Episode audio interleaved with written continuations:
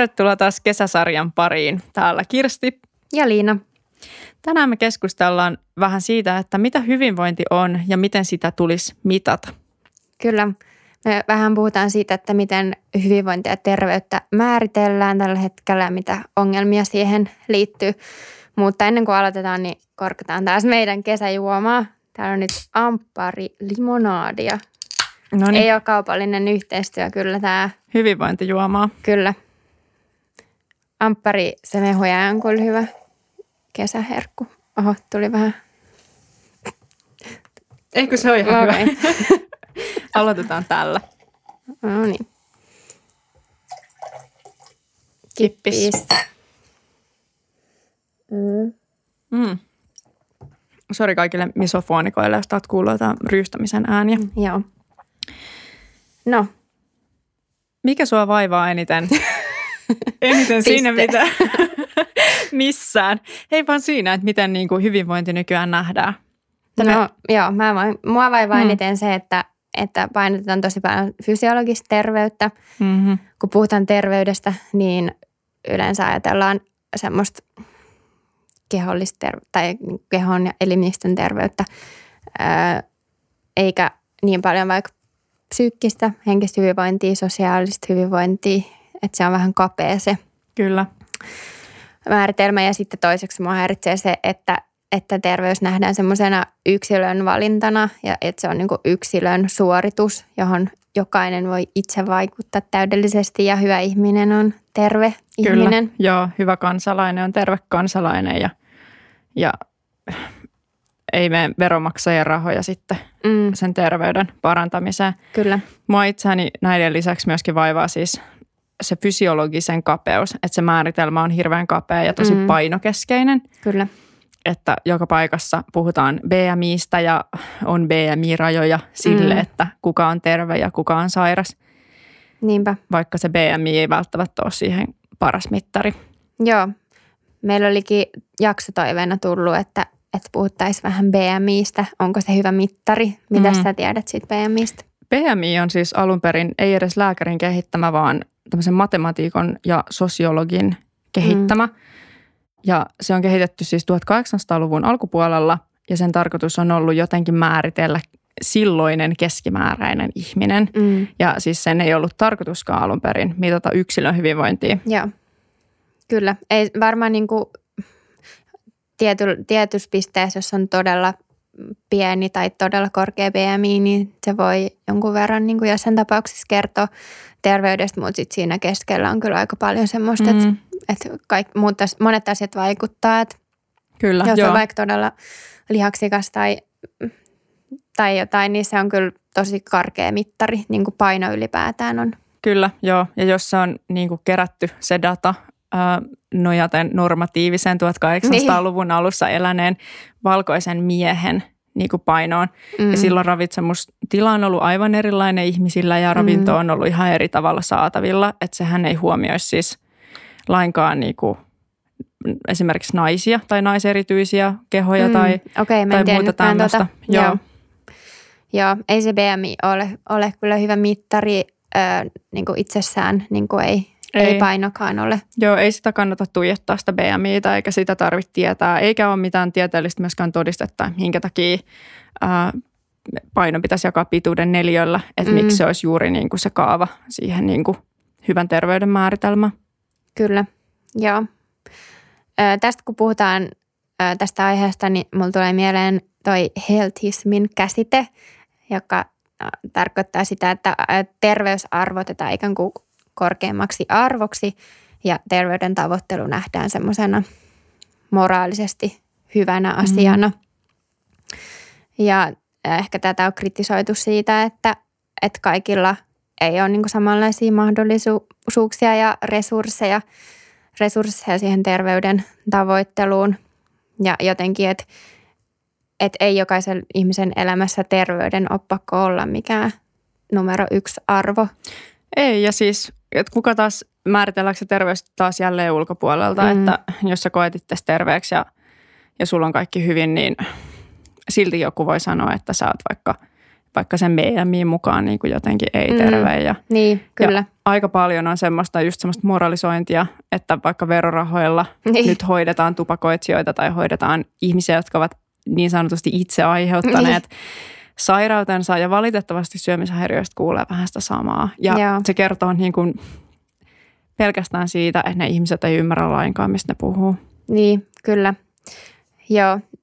Ja jotenkin huomaa, että, että kuinka terveyttä ja nimenomaan semmoista fysiologista terveyttä arvostetaan ja vaikka lihavuutta ja ylipainoakin mm. saatetaan niin kuin perustella sille, että no mutta he, että he voi olla myös terveitä, että ei siinä sitten mitään, mutta kyllähän niin kuin epäterve liha, niin kuin lihava ihminen, jolla on ylipainosta aiheutuvia terveyshaittoja, on ihan yhtä arvokas ja hyvä ihminen Kyllä. kuin se terve ylipainoinen ihminen. Ja niin. tämäkin on niin monimutkaista, että mistä näkökulmasta terveet, varsinkin tässä ylipainokeskustelussa varmaan on paljon ihmisiä, jotka on niin kuin, että vaikka olisikin jotain niin kuin ylipainon aiheuttamia terveysongelmia, niin se laihduttaminen olisi vielä epäterveempi ratkaisu, jos se vaikka aktivoisi syömishäiriön.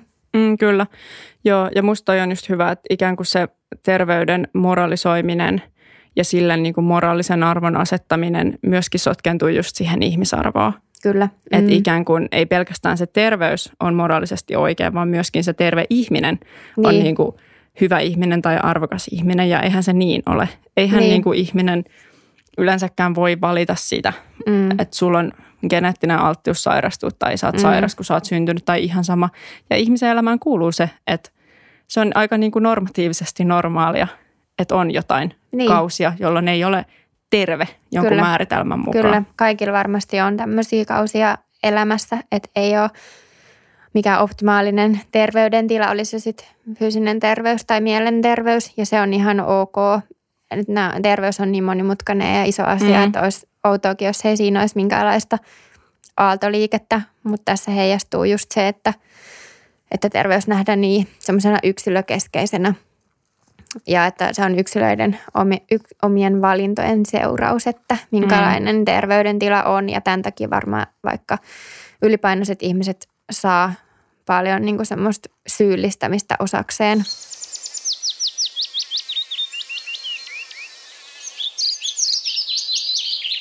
Mitä sä ajattelet Liina painokeskeisyydestä syömishäiriöiden yhteydessä? Onko se hyvä mittari mittaamaan?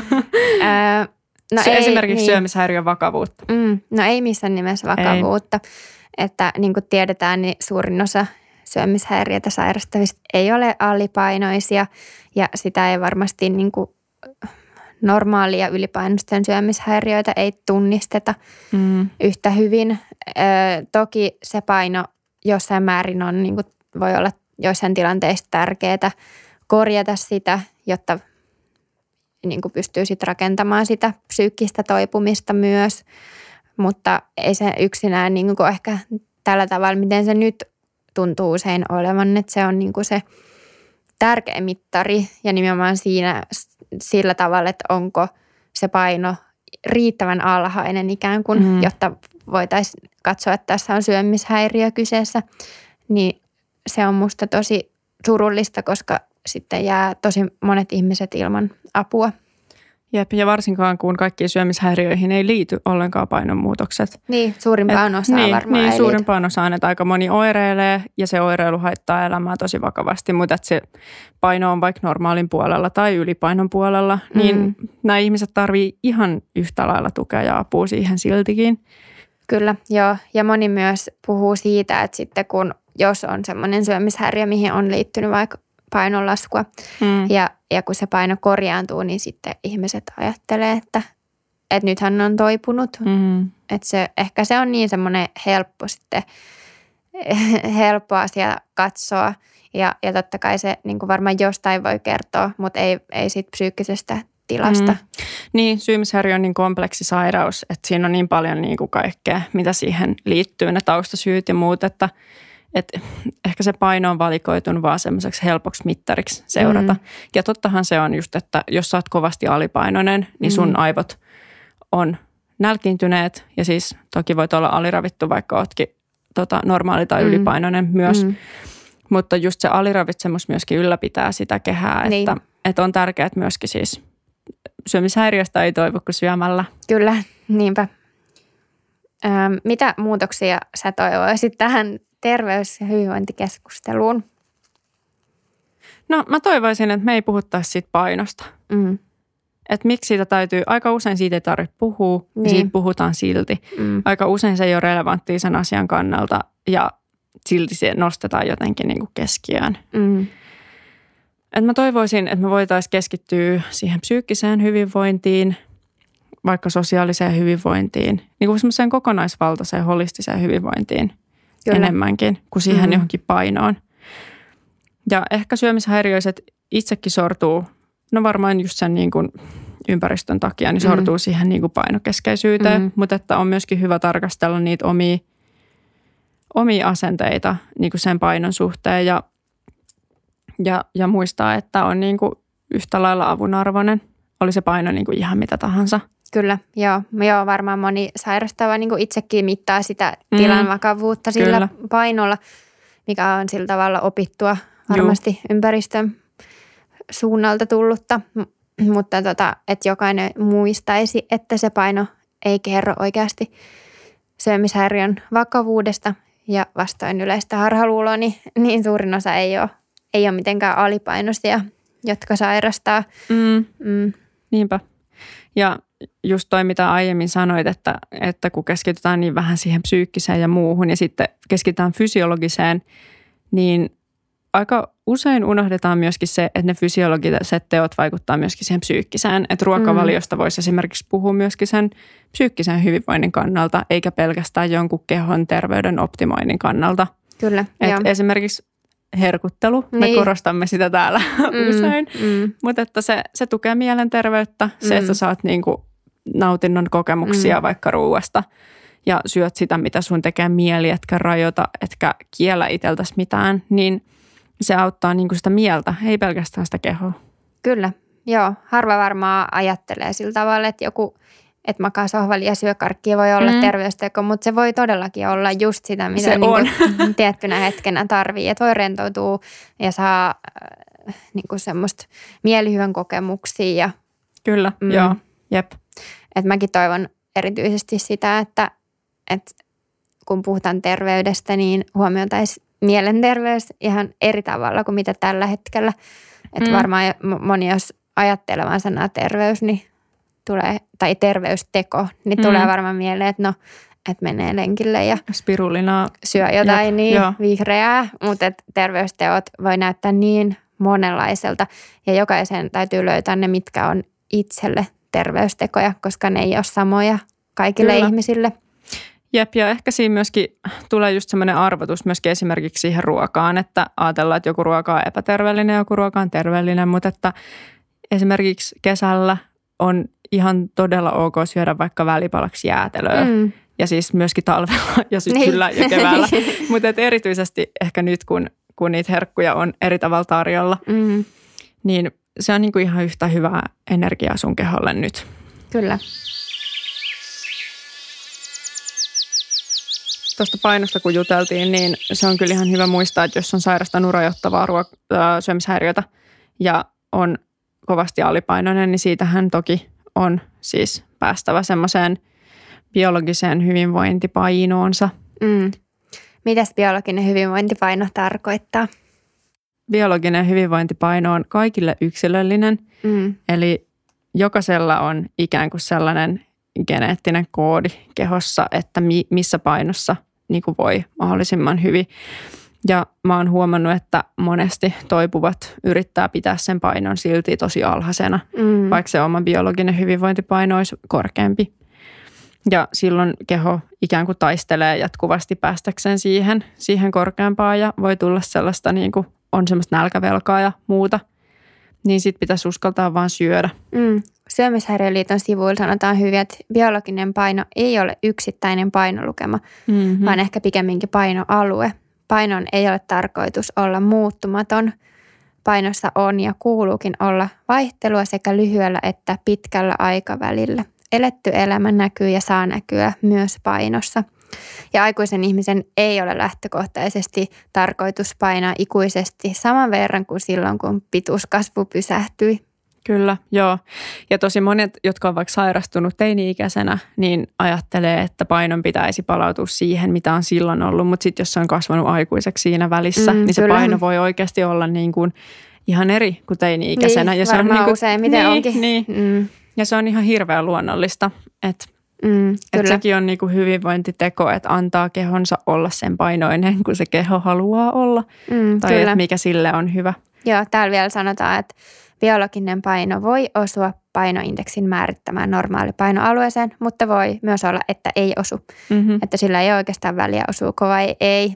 Että paino on vain numerolla ilmoitettu mittatulos, kuten pituus tai kengän numero. Joo, sitä ei tarvi liikaa tuijottaa. Ja usein siihen hyvinvointipainoon varmaan pääseekin niin, että ei niin kuin punnitse itseään jatkuvasti tai syynää nyt, että mm. mikä se voisi olla, vaan että siis syö niin. riittävästi. Sallivasti, ja, Kyllä, joustavasti. Mm.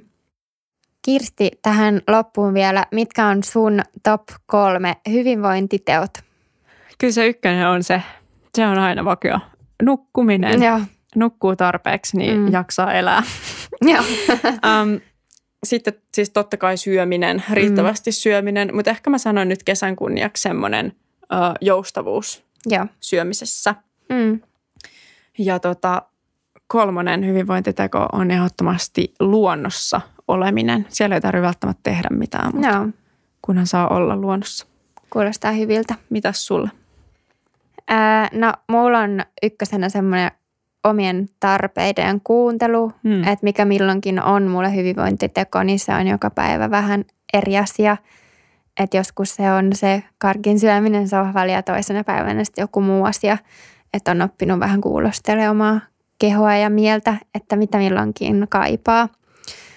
Kesällä uiminen. Öö, mä tykkään paljon käydä uimassa ihan vaan vaikka meressä ja – luonnonvesissä. Se on musta ihanaa. Se on ihanaa. Ja sitten ihmiset, ihmisten tapaaminen kesällä on, on hyvinvointiteko mulle nyt tämän koronavuoden jälkeen. Aivan ehdottomasti. Joo. Me palataan taas huomenna uuden jakson kanssa. Kiitos kun olitte mukana tässä ja palataan siis huomenna asiaan. Moikka! Moikka!